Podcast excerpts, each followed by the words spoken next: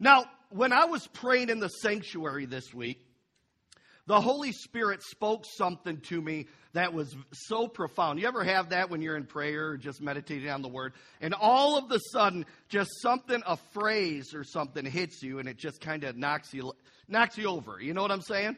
That's what happened to me this week.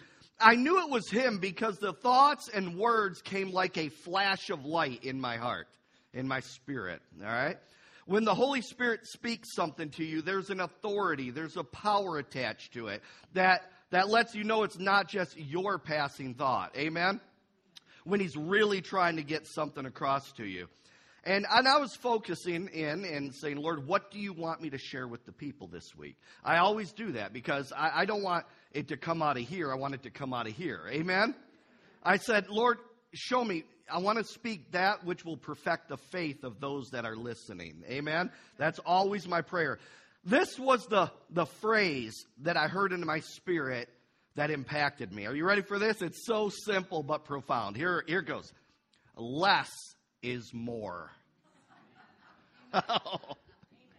Less is more. And right after I heard that phrase, a download of several points just came in my spirit of what the Holy Spirit wanted me to share with you all today. All right, so I mean, I, I know this is not an exhaustive list of everything that less is more, but it's the stuff that the Holy Spirit wanted me to share with you today. You get it?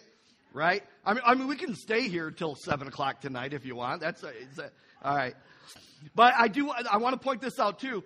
So I prayed in English, and I was praying in tongues I prayed in tongues a lot. I've been upping my game and praying in tongues. And I cannot stress enough. By the way, this is a spirit filled church. You know that, right? Okay, good, good. I cannot stress enough the importance of using your prayer language and praying in tongues. All right? Because there's so much revelation that heaven is waiting to be down, download into you. Amen? But we gotta be, we gotta pull it in. Amen? We gotta be open for that revelation to come. So, take advantage of that benefit and blessing. Amen? So, the title of my message today is this When Less is More. When less is more. When less of something in your life as a Christian is actually benefiting your Christian life. Are you getting it? You understand where I'm going here? Uh, so again, this is not a complete list, but it's stuff that he want the Holy Ghost wanted me to share. Here we go. The first point of less is more in the kingdom of God is less of us personally and more of Christ being manifested through us on a personal level. Go with me to John chapter 3. John chapter 3, verses 30 and 31. Let's start this thing off here. When less is more. Oh, it's so backwards from the world, isn't it? Oh, the world says more, more, more, more of everything. More, more, more. Nah, kingdom God, don't say that. John 3 30 through 31. He must increase, but I must decrease. He who comes from above is above all. He who is of the earth is earthly and speaks of the, of the earth. Now, the greatest blockage or hindrance to God's plan, you want to know what that is? your plan. the greatest hindrance to God's plan in your life is your plan. Okay? That is. So, um, that's the greatest blockage, hindrance to living a life that is filled with the anointing, filled with the Holy Spirit, and fully, fully allowing the Lord Jesus Christ to be manifested through us. Amen? Say, I am the blockage. We are the blockage of that. Amen? We must decrease, and as we decrease, right, humble ourselves, Christ will increase in our lives. John the Baptist, speaking under the unction of the Holy Spirit, said that Jesus must increase uh, and, and that he must decrease. Decrease what? We need to decrease our own selfish ambitions that are not in the plan of God for our life. Amen? We are his ambassadors. We represent him. We don't represent ourselves. Amen? Many Christians don't understand that concept, though. They don't understand the concept of decreasing and taking up their cross daily to follow Jesus. See, you must be selfless to follow Jesus Christ. You have to be selfless. But many are selfish. Amen? So many view that as a negative thing. But I'm telling you right now, the true blessing and power of the Christian life is found in complete surrender to the will of God. Amen? If you will lose your own life, you will gain the abundant life. Amen? That's what Jesus was saying. So stop viewing everything from a fleshly and worldly standpoint, a worldly perspective, because that is a trap from the pits of hell. Amen? It's a trap from the kingdom of darkness to keep you out from the will of God for your life. God's be- God has the best plan for your life. You agree? Yes. All right. Now, listen to this. If any action or motivation has pride attached to it, it's your flesh and the enemy cooperating together. But we're called to cooperate with the Holy Ghost. Amen? Anything with pride attached to it, wanting it to do your way, instead of obeying the will of God and the leading of the Holy Spirit, it has the enemy's fingerprints all over it. You know the enemy has fingerprints, don't you know that? Amen? He has fingerprints all over this earth, right? In fact, listen to this. Pride was so powerful, pride was so deceptive that one third, 33% of the spiritual beings in a perfect heaven rebelled against God and got kicked out. Oh, oh, that bounced back at me. 33% of the spiritual beings in a perfect heaven said we want to we want to conspire we want to we want to go with this, this thing called Lucifer here. Think about that. Pride got him kicked out of heaven. See, when you decrease, when you humble yourself or willingly give up control and submit to God uh, according to the Word of God, the Word of God says that you will be rewarded and you will be exalted. Say exalted. The Word literally uses that word. You will be exalted, you will be raised up. Amen right? Pride comes before the what? Fall, okay? So, this, uh, humbling yourself, decreasing yourself, the world would say, man, that's a loss. But the kingdom of God says, that's a gain. That is a gain. So, the world will make you think that everything is a loss in the kingdom of God. You got to you figure that this is the game plan of the enemy, right? Right? Oh, God surely didn't say you shouldn't eat of that. Well, God told you that because He didn't want you to be like Him. Uh, are you seeing the devil's fingerprints all over this? Yeah. Go to Galatians 5. Galatians 5. Galatians 5. The enemy puts a question mark where there should be a period or an exclamation mark. Come on, somebody. Galatians 5 16 and 7. Man, if you guys are this quiet on this part of it, you're really not going to like the other parts then. Oh my. This is going to be tough. I got to be plowing in the spirit here. Galatians 5, 16 through 17. And it says these words I say then, walk in the spirit, and you shall not fulfill the lust of the flesh. For the flesh lust or wars, uh, desires against the spirit and the spirit against the flesh. And these are contrary one to another, so that you do not do the things that you wish. Oh my. So the less flesh, more spirit. Less flesh, the more spiritual you're going to be. Less flesh, more power to overcome on this earth. Isn't that good to know? Holy Spirit power will only be manifested in your life through your spirit, never the flesh. The power of God begins in your spirit. Amen? All right, so you walk in the spirit, it's going to affect every area of your life. All right?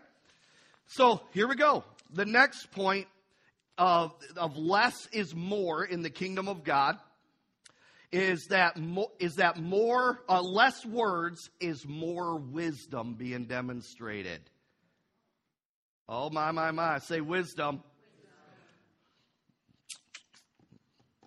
The less words, more wisdom. The less words, more wisdom. Go to Proverbs 10. Let me show you something here.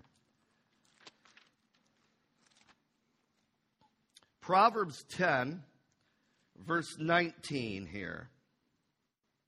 This is Proverbs is absolutely powerful. Amen? Amen. Look at this. It says, In the multitude of words, sin is not lacking. But underline it. But he who restrains his lips is wise. Mm. Wisdom is connected with less words being spoken. You can never go wrong by keeping your mouth shut.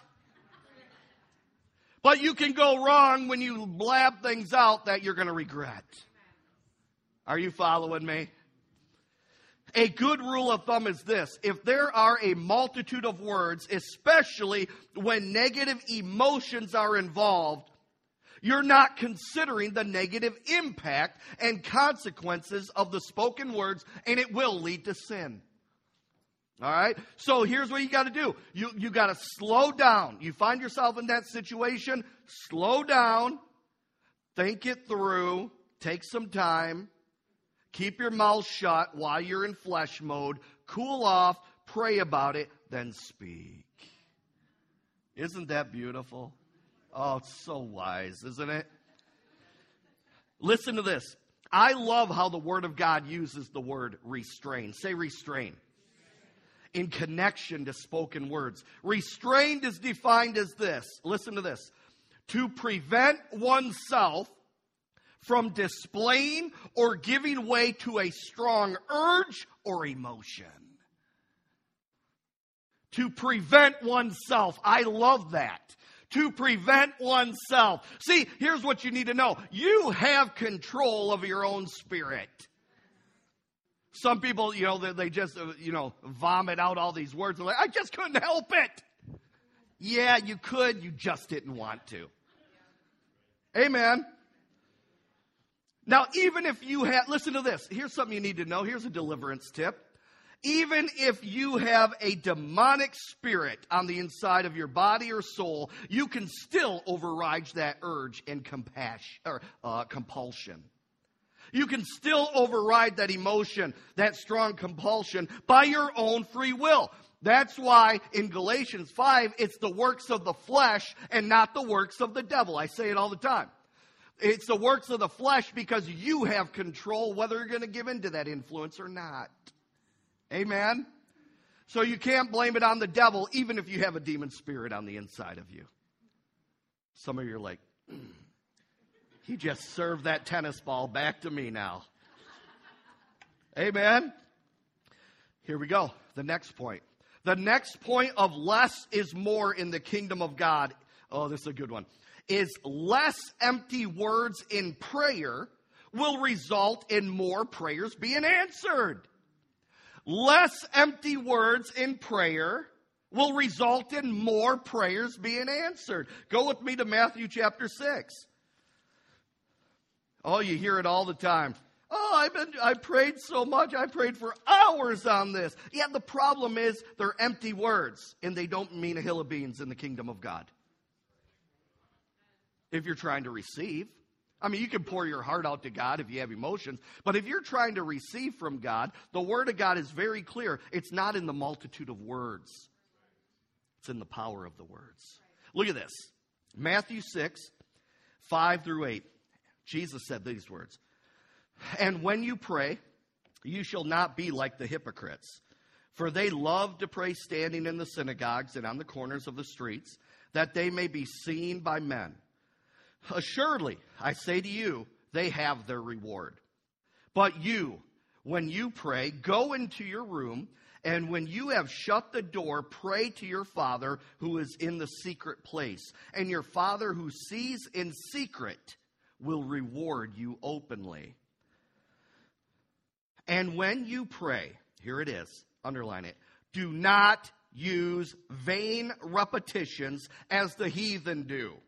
For they think that they shall be heard for their many words.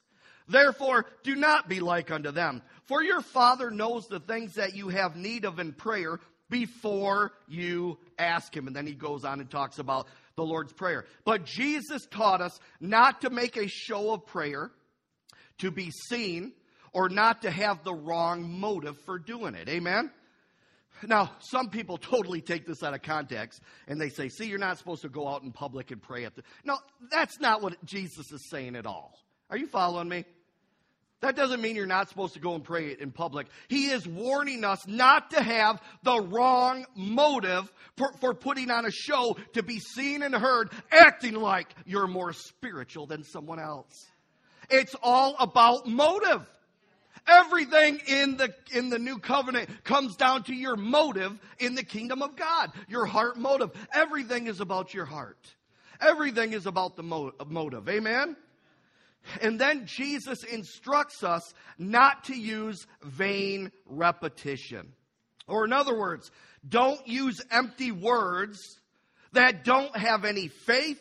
Or here it goes, right? People want to just stop right there. Words that don't have faith, but I'm going to take it a step further and say to those who have no intimacy with their Heavenly Father in, the, in a relationship.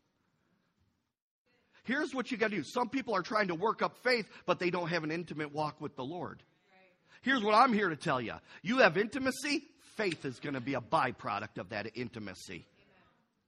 You don't have to try working up faith when you're in intimate walk with God. Are you following me right now? You getting this? Because this is important. If you have intimacy, you have the faith.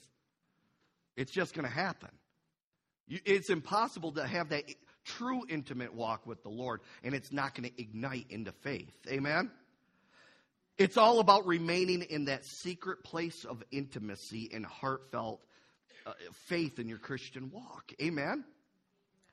So, Jesus is saying, don't use empty words. Don't use empty words. The words have to mean something to you on the inside. There needs to be that connection between heaven and earth. If that connection isn't there, so empty words means you can look spiritual, you can look good, but if that connection really isn't there, you're not you're not locked in. Are you following me? Are you getting you know what I mean when I say that? You're not locked in. You you're, you're really not believing what you're saying because there's no intimacy there. It's more of just kind of a religious rite to you, Lord, or, or to the Lord. Hail Mary, full of grace. Blah, blah, blah, Amen. Oh. Oh, open up to your Psalter hymnal to page 342. We're going to read. Come on. God wants relationship. That's where the power's at. Amen. You can rip that out and use it as a napkin then. Uh, you know, I mean, if, it, if, it, if there's no relationship attached to it, are you following me? So many words with wrong motive and a lack of focus. See, when there's no intimacy, guess what? There's no focus in your prayer life. Are you following me? If there's not that intimacy, right? Like, I mean, that can happen in a marriage, even, right? If you don't have that intimacy, you're not really listening. You're like, you know, your husband or wife says something to you, you're like, yeah, well, okay, yeah, yeah, whatever. But if there's that intimacy there, there's a connection. You're locked into them. You're locked into them. That's what God wants. He wants us to be locked into Him. Amen? Committed to Him. Uh, so many words with the wrong motive and a lack of fo- focus they're, they're ineffective. It's a waste of time. Those prayers, I'm telling you right now, will not be answered. All right? A prayer with 10 words that's powerful is more effective than a 100 word prayer. Amen? So, um, now, so less words will produce more results. You just, I want you to get this in your head today. Sometimes less is more sometimes less. It, it comes down to this. Ready? Quality, not quantity. Quality, not quantity. You know, I mean, some people, you know, they, they can spend five hours at home and, they think they're they're really connecting with the Lord and or they're you know whatever, but they're not. But then you got someone who really takes 15 minutes a day, 30 minutes a day, where they're locked in. They're locked that's more beneficial than the five hours of the other one. Are you following me? Yes. Hallelujah. Now, so the next point of less is more in the kingdom of God is this is less of the wrong and toxic people in your life will produce more fruit. All right? Remember that message I did in the past, and maybe a couple years ago, nah, a year and a half or so? It was called Cut the Suckers Off.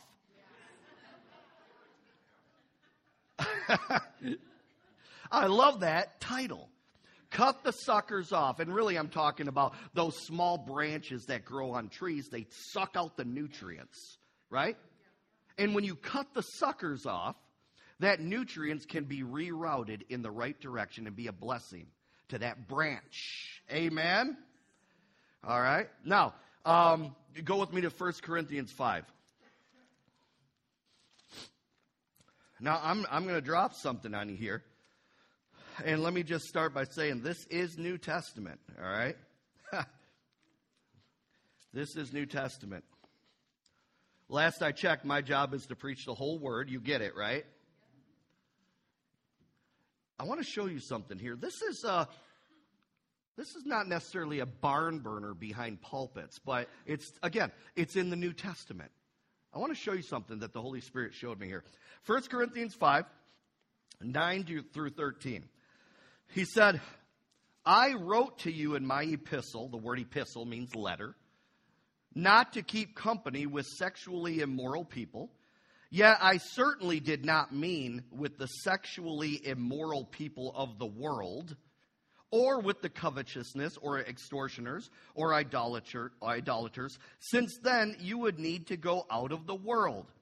Listen to this. This is strong stuff here. You ready?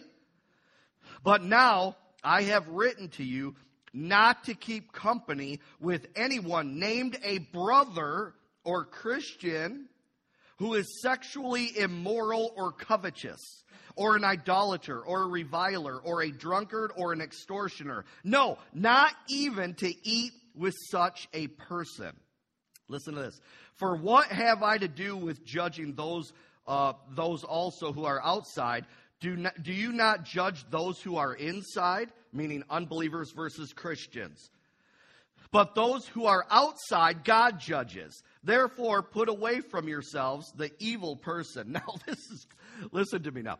Again, like I said, this is not necessarily barn burner. This is not going to sell probably a whole bunch of books at a Barnes and Noble here, but but I want you to notice a few important points that the Holy Spirit through the Apostle Paul tells us. He tells us not to keep company with a person that is named a brother. He's talking about believers within the body of Christ.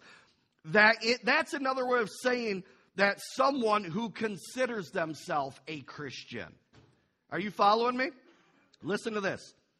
All right. So, Paul clarified that he's not talking about the unsaved because we're called to connect with them and preach the gospel to them. Are you getting it? That's the whole Great Commission. Going out into the world and preaching Jesus. That's why Jesus ate with sinners, but he wasn't eating with them to be buddies with them. He was eating with them to influence them, to bring truth to them. Are you, are you getting it? But here's the problem. Oh, this is what the body of Christ has to get right now. The moment someone calls themselves a Christian and they're involved in a lifestyle, I said a lifestyle of willful, willful sin, they are refusing counsel and wisdom from leaders or other Christians. The Holy Spirit, through the Apostle Paul, commands us. He said, Don't even eat with that person. Wow. Now that goes over like a lead balloon in this, uh, right? Well one in the bunch. what I'm trying to get across to is this. When you put the Christian label on yourself, you're fair game to be judged by other believers. If you put your name, you, you, call yourself a Christian, come on, you are opening yourself. You know, a lot of people say, well, don't judge me, don't judge me, blah, blah, blah, don't judge me. Well, the word, word of God says to judge those that were, are within. In fact, if we, how are we able to decide who we're hanging out with without making a judgment call? Are you following me? So that whole don't judge me thing is, you know, some people say, don't judge me, only God will. And I said, well, that, you know, that should concern you a little bit more than me judging you. right?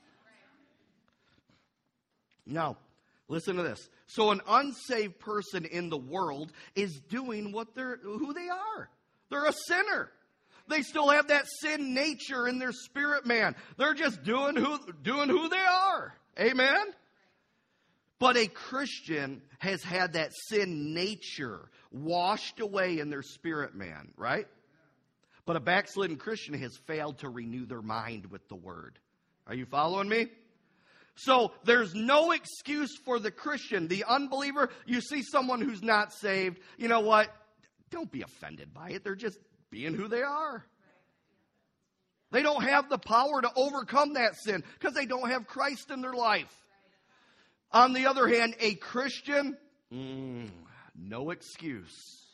You have no excuse except for they are spiritually lazy and not willing to deal with their junk. A Christian knows better, an unbeliever does not. That's what Paul is trying to say here.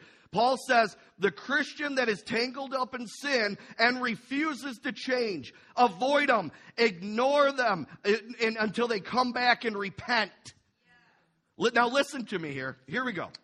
Now, there are a couple reasons why we are to do this. This is what the Holy Spirit showed me on this. Because I'm like, wow, that's pretty hard, Lord. That's hard.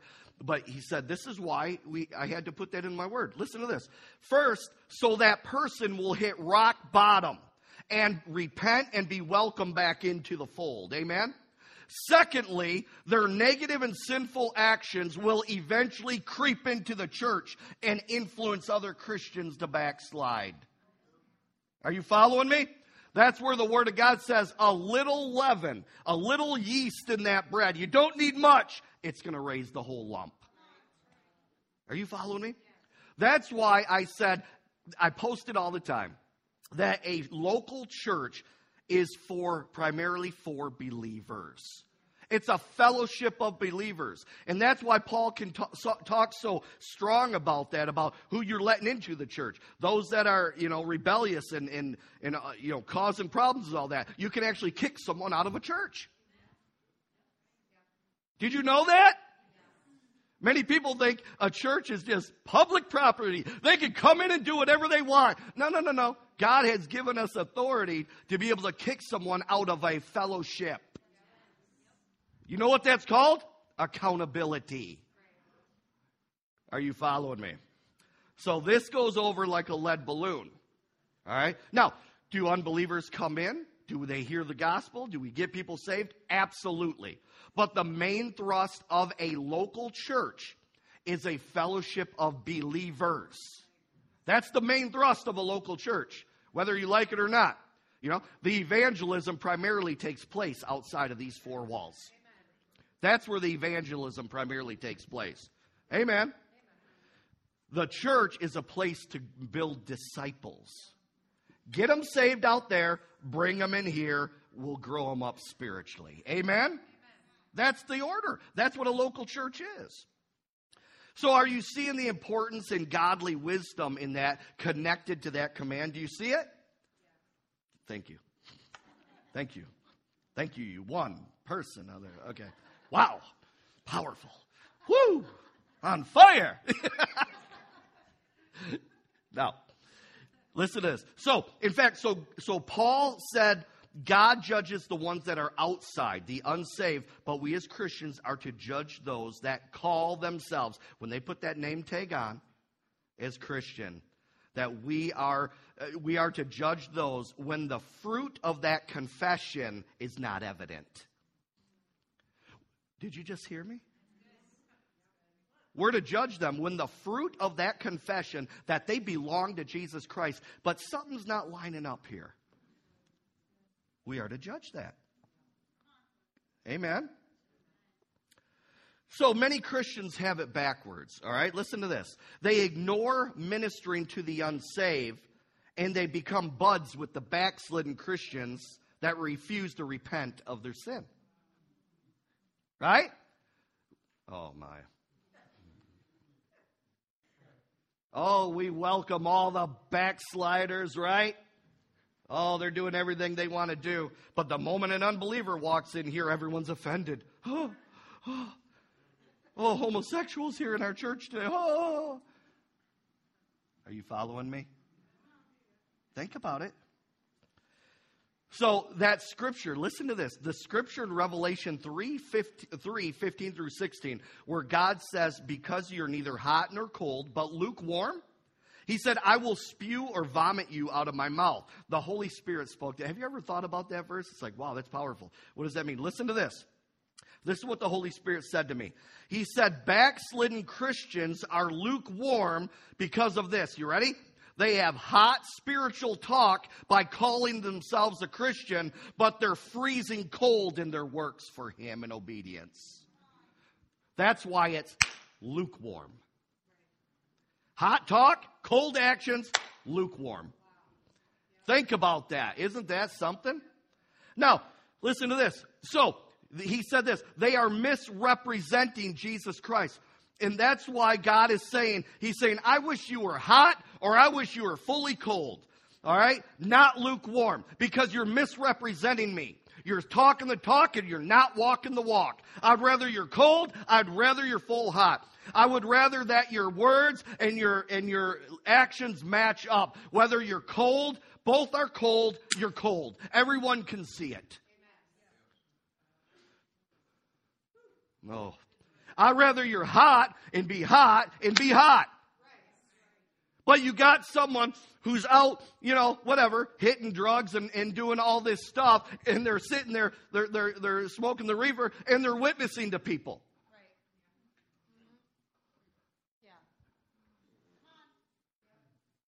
They're witnessing to people in their home watching porn three hours a day. That's why God says, I wish you were either cold or hot. Because this lukewarm thing, you're misrepresenting me. Are you following it? so less, listen, so less of the wrong and toxic people in your life, the more fruit you're going to produce. Because that hindrance must be cut off in your life. Their toxic spiritual condition negatively affects and destroys and will eventually kill your fruit. Now, I'll move on from that. Everybody, take a deep breath right now. Hold it in. You made it through. Congratulations. Now, let's move on. So here we go. Joshua and Caleb found out real quick that more people doesn't necessarily mean more powerful. Oh, come on. In Numbers 13, 12 spies were sent into the promised land to scope it out. And 10 came back with a negative and an evil report. And Joshua and Caleb, the only two, came back with a good, positive, faith filled report. Go with me to Numbers, Numbers 13. Let's travel through the Old Testament a little bit. Amen. Numbers 13. Listen to me. More people doesn't mean it's necessarily more powerful. Numbers 13, 26 through, I'm not going to tell you. Just follow along. now they departed and came back to Moses and Aaron and all the congregation of the children of Israel in the wilderness of Paran at Kadesh. They brought back word to them and to all the congregation and showed them the fruit of the land, the promised land, that they told him and said, We went to the land where you sent us. It truly flows with milk and honey. And this is the fruit. Nevertheless, the people who dwell in the land are strong. The cities are fortified and very large. Moreover, we saw the descendants of Anak there, meaning there were giants in the land and the Amalekites dwell in the land of the south, and the Hittites, the Jebusites, and the Amorites dwell in the mountains, and the Canaanites dwell in the in the sea along the banks of the Jordan. That's a lot of ites right there. Now, uh, verse 30. Then Caleb quieted the people before Moses and said, Let us go up at once and take possession, for we are well able to overcome it. But the men who had gone up with him said, Here's the others. We are not able to go up against the people, for they are stronger than we. That's the difference between a spiritual mindset and an earthly mindset, right there. And they gave the children of Israel a bad report of the land which they had spied out, saying, The land through which we have gone as spies is a land that devours its inhabitants, and all the people whom we saw in it are men of great stature, meaning they're huge. This, how are we going to overcome these people? There we saw the giants, the descendants of Anak came from the giants, and we were like grasshoppers in their sight and we were in, and so we're, we were in their sight. So perspective, say perspective. Perspective is everything. When you come up on uh, a situation, perspective is everything. Listen, the majority is not always right. Never base whether it's God or not on a majority in your life. You have a problem in your life, you ask 10 people, the, uh, you know, whatever. No, you better go to the Word of God and get wisdom on it. Amen? Listen, if that was the case, the children of Israel would have never entered the promised land if they listened to the majority of the ten. They never would have done it. Sometimes less is more. Sometimes less, come on, is God working. Look at Numbers 14. Numbers 14, verses 1 through, well, you'll see. Now, so all the congregation lifted up their voices and cried and the people wept that night. Look how your negative words, your negative, faithless report affects people. Totally takes the faith right out of them. Come on. And, the, and all the children of Israel complained against Moses and Aaron, and the whole congregation said to them, If only we had died in the land of Egypt, or if only we had died in this wilderness. Why has the Lord brought us to this land to f- fall by the sword? that our wives and children should become victims. Would it not be better for us to return to Egypt? They want to go back to slavery. Wow. So they said to one another, Let us select a leader and return to Egypt. oh, oh, leaders have it bad sometimes. Oh, they have it bad. Oh my, boy, leaders can have some tough times, can't they? They wanted to pick a new leader that would take them back to slavery. Now, my goodness. Here we go. Then Moses and Aaron fell on their faces before all the assembly of the congregation of the children of Israel. But Joshua, the son of Nun, and Caleb, the son of uh, Jeff, Jephunneh, who were among those who had spied out the land, tore their clothes. And they spoke to all the congregation of the children of Israel, saying, The land we passed through to spy out is an exceedingly good land. If, catch this, underline all of this. If the Lord delights in us, then he will bring us into this land and give it to us, a land which flows with milk and honey. Only do not rebel against the Lord, nor fear the people of the land, for they are our bread. Their protection has departed from them, and the Lord is with us. Do not fear them. And all the congregation said to stone them with stones. they wanted to kill Moses and Aaron. And, or, I'm sorry, and, well, yeah, they wanted to kill the leaders too, but they wanted to kill Caleb and Joshua for being positive.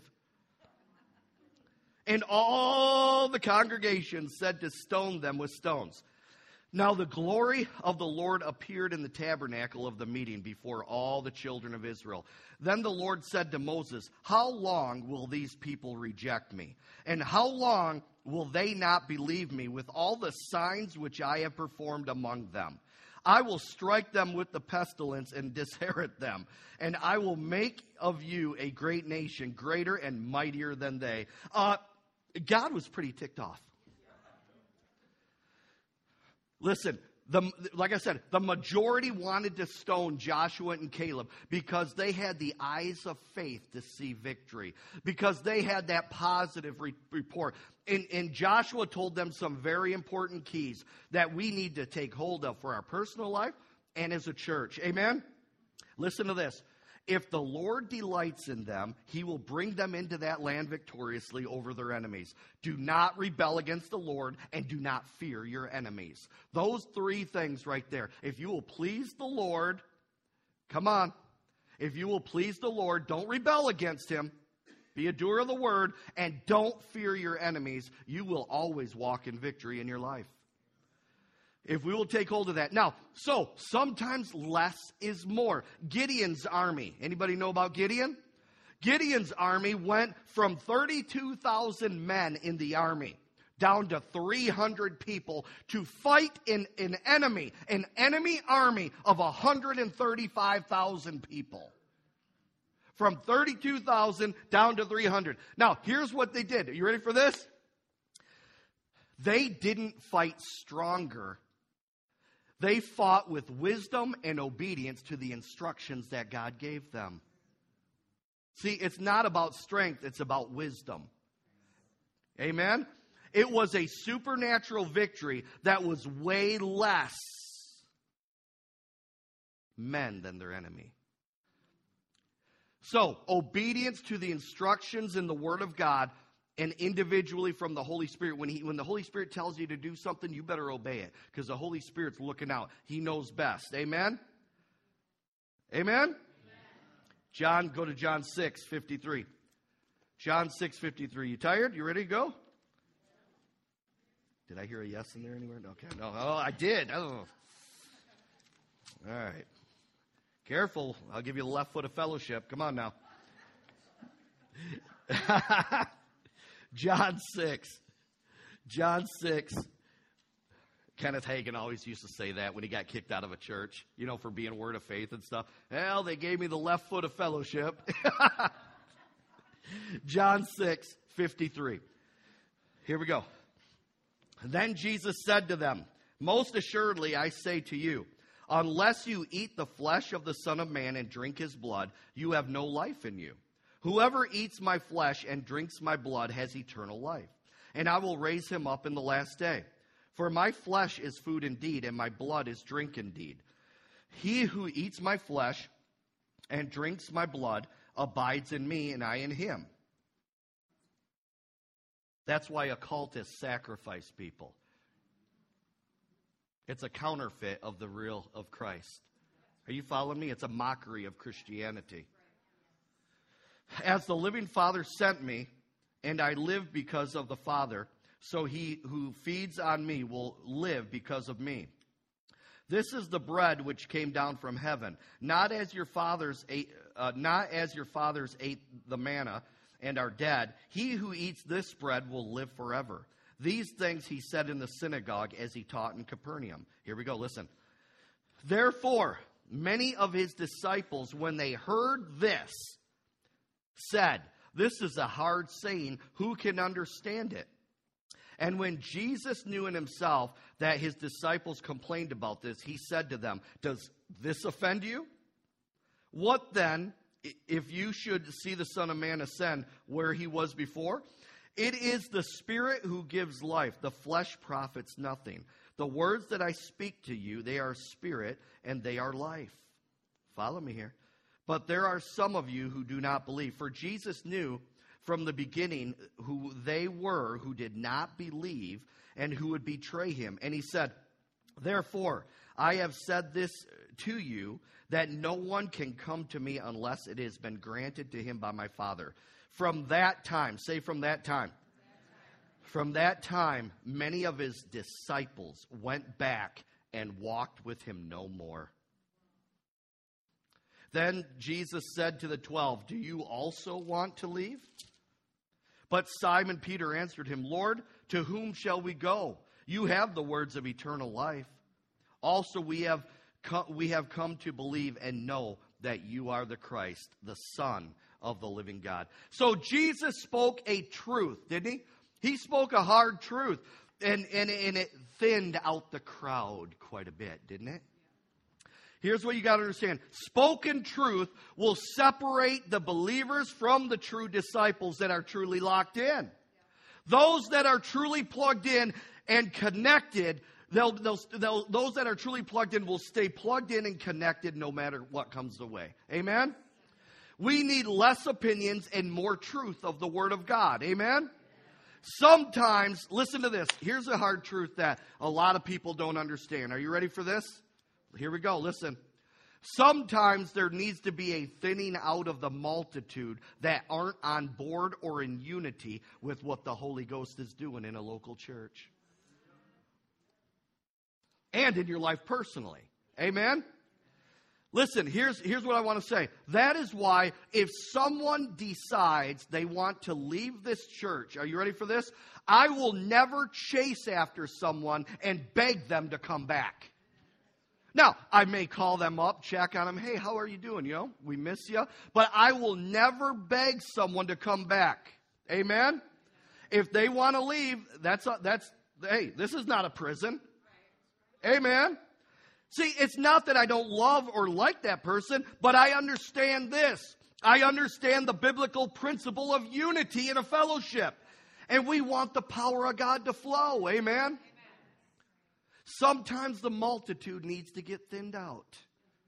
Amen? Now, I'm not saying I want people to leave, but all I'm saying is if someone's not on board with the vision and what the Holy Spirit is doing and they feel led to connect somewhere else, then they got to be led to do that. Amen? Now, the anointing flows through unity, not through disgruntled church members that's been baptized in pickle juice. Come on, amen? Amen. Right? Now, listen to this. Another example of a crowd thinning out for the power of God to freely flow is in the upper room. Jesus told 500, go to Jerusalem and wait for the promise of the Holy Spirit. And 120 showed up. Listen, 120 serious and spiritually hungry and obedient people showed up, and guess what? They were blessed by it. Amen. So I'm here to tell you right now, many times in the kingdom of God, less is more and more uh, anointing and more Holy Ghost power. Quality, not quantity. Quality, not quantity. Um, so we need to de- declutter our thought life. Go to Colossians 3 here. Colossians 3.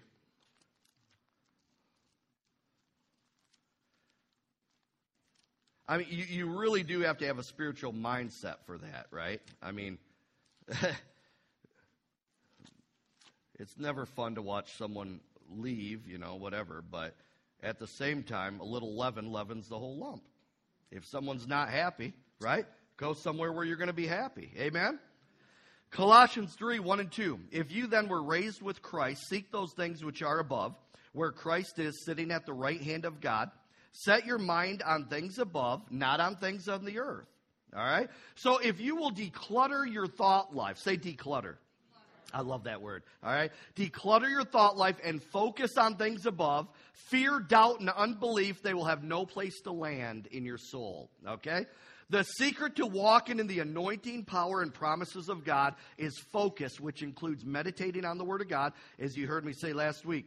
Now, how many times have you ever prayed the prayer, Lord, take me higher? Lord, take me higher, right? We all have, haven't we? The Holy Spirit, I was praying that one day, and the Holy Spirit spoke this to me. He said the only possible way to go higher spiritually is to set or fix your mind on things above. That's the only way to do it. It's a thought life issue. All right? The moment your thought life or mind comes back down to the earthly or limited natural realm, you just lowered yourself spiritually and you hindered the ability and power of the Holy Ghost to intervene. Amen? All right. So we must stay, when you're staying spiritually minded and setting your, your mind on things above, you're, you're staying in that all things are possible mode. That's what you're doing, okay? Real quick, go to Malachi 3. Malachi 3 the next point of less is more in the kingdom of God is the giving of uh, giving to the kingdom of God and tithes and offerings. Now, I, I, I, said a while back, I said, man, I could probably count on my fingers how many times I preached on giving in the last year. So today is one of those finger times. Today, amen. The Holy Spirit wanted me to cover this briefly here. Malachi 3, 10 through 11. Hold on. We're getting there. You guys all right? Talk amongst yourselves a moment. All right. This is one that is not open very much, Malachi, or Malachi as some call it. Now, Malachi 3 10 through 11. And it says this Bring all the tithes into the storehouse, that there may be food in my house. And try me now in this, says the Lord of hosts, if I will not open for you the windows of heaven and pour you out, pour out for you such a blessing that there's not room enough to receive it. And I will rebuke the devourer for your sakes, so that he will not destroy the fruit of your ground, nor shall the vine fall, uh, fail to bear fruit for you in the field, says the Lord of hosts. Now, what you think, this is what the Holy Spirit wants me to get across about giving, okay? Is what you think is a loss to you financially when you give to the kingdom of God is actually making room and producing more blessings to come into your life. Now, here's the thing um, you're in sowing and reaping mode when you're giving. Farmers don't store up and hold seed, do they? What do they do? They plant it because they're looking forward for a harvest. Amen? Now, here's what you got to understand here tithing. People say, well, tithing is under the law and Old Covenant. Wrong. Look it up for yourself. Tithing actually began in uh, before the Old Covenant before the law was even introduced. Genesis 14:20 it started in. All right? So, it's a command and a principle that's not been done away with under the new covenant. Okay? God just added this to the new covenant. Do it cheerfully. Be a cheerful giver. That's all. He didn't have to mention in the New Testament because it was before the Old Covenant. It was in the time of Abraham. Are you following me? And remember this the Holy Spirit reminded me of this about giving. A covenant is a two way street. It's an agreement between two parties. Amen. One of our parts in this covenant is in the area of giving. Amen. Giving to the kingdom of God, God with tithes, which is 10%, offerings, and giving to the poor or alms. Amen. So, you know, many, if you believe that tithing's been done away with, then guess what? To stay congruent in that thinking, you would have to believe that giving to the poor has been done away with too, then. Are you following me? It hasn't been done away with. No. Listen, I'm not money hungry for your money, but I'm giving you a principle of what the kingdom of God says. Amen? Oh, man, you go in someone's wallet, boy, they're going to have a fit, right? No one's forcing you to give here. Amen? We pass the plate. We don't choke you for your money. Amen? now, so, um, but, uh, you know, it, it, does come down to this. I always tell people they have a problem with giving, tithing, whatever. You know, I always say, I'll say from this pulpit every time, I'll say, you know what? A faithful Christian that's serious about advancing the kingdom of God and gospel of Jesus Christ honestly, you should probably be given more than 10% by the time it's all said and done, anyways. 10% is just a minimum. Right? I mean, if you're truly committed, you're going to give to the work of God, whether it's here, other ministries, giving to the poor. Amen. All right. So, don't ever forget you can never outgive God. Amen. Now, I want to end on this one right now. Plus, I want to be in God's economy, not this earthly economy. Amen. Tithing and giving to the kingdom puts you in his heavenly economy. Here we go. The last point of less is more in the kingdom of God is this less focus on your needs and more focus on the kingdom of God and his righteousness will, re- will release provision into every part of your personal life. All right? Go with me. We'll end it on this Matthew chapter 6. Matthew chapter 6. I mean, wh- whether you give to this church or not, guess what? I'm still going to preach the gospel anyways. Amen? Hallelujah. So don't think you're shutting me up if you're not giving. That ain't going to happen. Now, here we go. Matthew 6, 25. He says this Jesus said, Therefore I say to you, do not worry about your life, what you will eat or what you will drink, nor about your body, what you shall put on. Is not life more than food, and the body more than clothing? Look at the birds of the air, for they neither sow nor reap, nor gather into barns, yet your heavenly Father feeds them. Are you not more value of more value than they? Don't tell Peter this, okay? Which of you, by worrying, can add one cubit to his stature? So why do you worry about clothing? Consider the lilies of the field, how they grow. They neither toil nor spin. And yet I say to you that even Solomon in all of his glory was not arrayed like one of these. Now, if God so clothes the grass of the field, which today is, and tomorrow is thrown into the oven or fire, will he not much more clothe you, O you of little faith? Therefore, do not worry, saying, What shall we eat, or what shall we drink, or what shall we wear? For after all these things do the Gentiles seek. Remember, Christians are different. We don't seek things, we seek Him. Amen? For your heavenly Father knows that you have need of all these things. But here's the key. But seek first the kingdom of God and his righteousness, and all these things shall be added unto you. So, church, shift your focus and energy into seeking the Word of God, seeking the kingdom of God and His righteousness. I want to encourage all of you, just listen, take an inventory of all your belief system and ask yourself, is there something I believe I'm believing that's more worldly focused of what the world believes more than that the Word of God is teaching? Amen? God knows best. And there are many things in the kingdom of God that reveal this, that less equals more. Let's stand up in this place. Hallelujah. Prayer team, come forward. Now, maybe there's someone in here today. You're not born again. You've never made Jesus Lord of your life. I, I want to give an opportunity to you to come to this altar and make Jesus Lord of your life. Listen, if you're feeling that tug and drawing, just come and do it. Obey that nudge. Amen? Now, I'm also going to say those that are backslidden, okay? Those that have fallen away you need to rededicate your life to the Lord. You need to cut the things out of your life that is killing your good fruit. Amen? And you need to rededicate your life to the Lord. Come on down this morning. If you want to receive the Holy Spirit baptism and speak in other tongues, if you have problems speaking in tongues, whatever, come down. We want to minister to you today. You need prayer for anything else, come on down. And boy, I kept you 13 minutes over. No, I'm not giving you that back next week, okay? But, anyways, I do want to let you guys know real quick uh, the church has purchased a new sign for in front of the church. All right, so um, it, it's an LED sign. It's going to be beautiful. So um, it's uh, with everything right now that's into it is about twenty nine thousand two hundred. So if anybody feels led, uh, we put down eleven thousand, I believe. Uh, if anybody feels led, they want to give to that project. You know, whenever you give, just write on there it's for the sign. So whatever you guys do, God's going to provide. Amen? All right. Well, thank you, visitors. Thank you, everyone, for coming. We love you all. And Marianne and I are going to head down to the door. Yeah.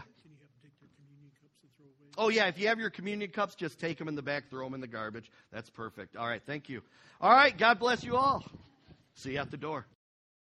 Hey guys, it is Ryan. I'm not sure if you know this about me, but I'm a bit of a fun fanatic when I can. I like to work, but I like fun too. It's a thing. And now the truth is out there. I can tell you about my favorite place to have fun Chumba Casino. They have hundreds of social casino style games to choose from, with new games released each week. You can play for free anytime, anywhere and each day brings a new chance to collect daily bonuses. So join me in the fun. Sign up now at ChumbaCasino.com. No purchase necessary. VGW. Void were prohibited by law. See terms and conditions. 18 plus.